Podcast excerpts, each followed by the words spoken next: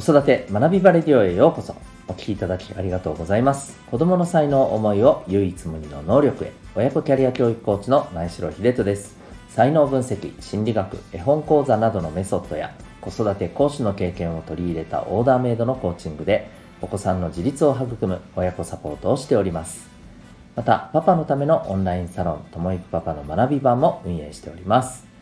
このチャンネルでは家庭とお仕事どちらも充実させたいそんなママパパを応援する情報メッセージを毎日配信しております。今日は第232回になります。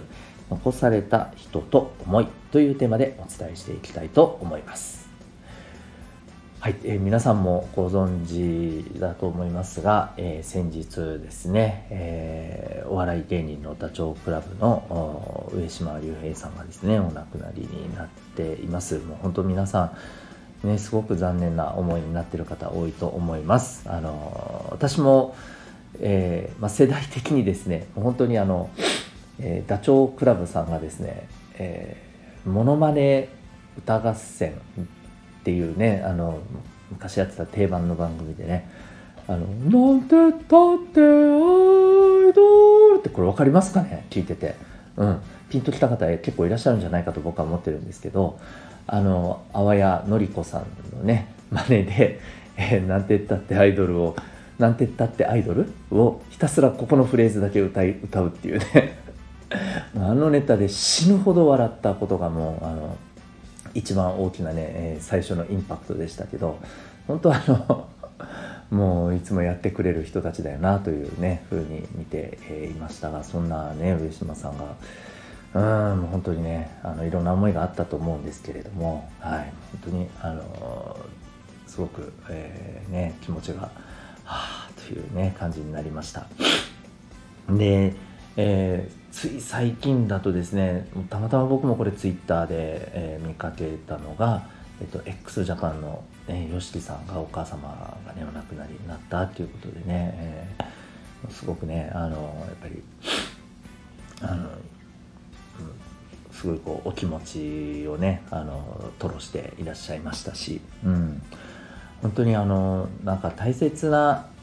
人ね、このそれが例えばまあ直接本当にあの関わっている方あるいは直接ではないにしてもやっぱりいろんな方にねあの愛されていた方ってうんやっぱりすごくねあの亡くなられると辛いですよね。であの今日は、まあ、その亡くなった方を思うつまり残されたね、えー、人としてまあ、一体何をじゃああの思い何を行動していくのかっていうところをですねあの改めてちょっと考えてみたちょっとお話ですね。うん、であの先ほどの上島さんのねあのところでいくとやっぱりねあの皆さん本当に悲しんでらっしゃると思いますけどもやっぱり一番悲しんでらっしゃるのってねそのご家族の方もそうでしょうしそして何よりあの、えー、一緒にね、えー、やってきた、えー、ダチョウ倶楽部のですね、えー、肥後さんそして、えー、寺門さんお二人なんじゃないかなと思うんですけど、えー、でこの肥後さんがですねやっぱりあの見られた方もいらっしゃると思うんですけどこの亡くなられたことを受けて、えーまあ、あのコメントをね出していらっしゃってていてで、まあ、2人でねダチョウ倶楽部はねあのやっていきますっていうふうにおっしゃってまして本当あのこれもやっぱり残された人として、うん、あの何を大事にしていくかっていうところいろいろあの考えていく中で、うん、やっぱりダチョウ倶楽部っていうところをねあのちゃんやっぱりあのしっかりとこれを残していきたい。ここはもうあの居場所なんだろうなっていうね、えー、そこをしっかり守っていきたいという思いがあるんじゃないかなというふうに思っていました。赤もあのコメントでねすごく さすがだなと思ったのが、うん、なんかですね何をやっても笑いを取る天才芸人上島が最後に1ミリも笑えないしくじりをしました。でもそれが上島の芸風です。みんなで突っ込んでください。それ違うだろう。下手くそ。笑えないんだよ。地面を蹴ってください。上島は天国でジャンプします。皆さんもジャンプしてください。そして上島の分3倍笑ってください。みんなに突っ込まれる。それが上島の芸風です。って。もうねなんて愛情しかないこのコメント。はい。愛情とそしてねお笑いをね最後までこうやってあのこれ皆さんへのメッセージであると同時にね上島さんへのメッセージなんやろうなというふうに僕はねこう本当に思いました。うんね、あの残された人として本当にこういったなんだろう思いをあの、ね、体現して、えー、して何をしていくかっていうところですね本当に正解はないと思うんですけどあのやっぱり僕は、まあ、そこに必要なのはやっぱり自分なりのその人への愛情じゃないかなっていうふうにね思ったりしています。はいでまあ、最近実はですね僕もあの、そうですねちょっとこうあの個人的な、えー、情報とかもあるので、まあ、多くを語ることはできないんですけどうんすごく大きなですね、えー、まああの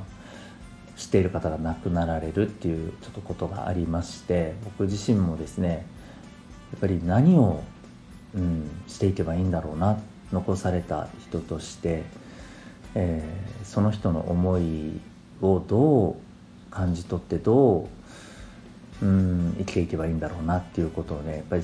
ここ数日ずっと考えています。で今まだ答えは出ていないんですけれども、え、僕は、うん、まずその人のやっぱりことを思い続けることなのかなと、うん、思っていて、うん、あのもちろんね僕もいろんな人と関わってますしあの大事なね、えー、家族であったり、えー、クライアントさんであったりあの一緒に、えー、関わってる方だったりまたそこからつながってる人だったりですねいらっしゃいますので、えー、もちろんねその人のことだけをずっと考えていくっていうことはねやっぱりさすがに難しいところありますけどどこかにですね、うん、その人が、うん、自分の心のどこかにいてちょっとした時にあっていうふうになんか思ったりする瞬間、えー、それがあることが大事なのかなっていうふうにね思っています。うん、なんか思い続けることそしてそれにどう自分なりに返していけるのかっていうこと。それがやっぱりこう大切な、えー、人に、まあ、残された側としてね、えー、私たちが、えー、するべきこと考えるべきことなのかなっていうふうに思いました。うん。あの子育てとかですねそういったところに直接つながるかどうかっていうところで言うと難しいかもしれませんけど逆にその普通に言うとですね、えー、まあ普通にいけば私たちうん、あの大人、えー、そして親がやっぱり子どもたちよりも早く行くわけですから、えー、その時にやっぱり子どもたちに何を残せるのかっていうのはですねやっぱりいつも考えておくおいた方がいいのかなっていうこともね、えー、改めて思ったり、えー、しました。はい、えー、ぜひですねあの残された、え人の思いっていうところで、まあ、今日あの僕は本当にえー、思い続けることっていうねことしか出てこないんですけど、まあ、皆さんそれぞれ、えー、何をあの大切にするべきかっていうところをですね、えー、こういった機会に考えてみるのもいいのかなというふうに思いました。はい、えー、本日はですね、えー、残された人の残された人思いという、テーマでお送りいたしました。はい。えーと、この放送の説明欄にはですね、えー、私が運営しています、えー、お父さんのオンラインサロン、ともいくパパの学び場、そして5月22日に、えー、開催します、え、指紋でその人の真似持った特性がわかるセミナー、え、両方のリンクが貼っておりますので、興味がある方はですね、そちらの方、あの覗いてみてください。ここまでお聴きいただきありがとうございました。また次回の放送でお会いいたしましょう。学び大きい一日を。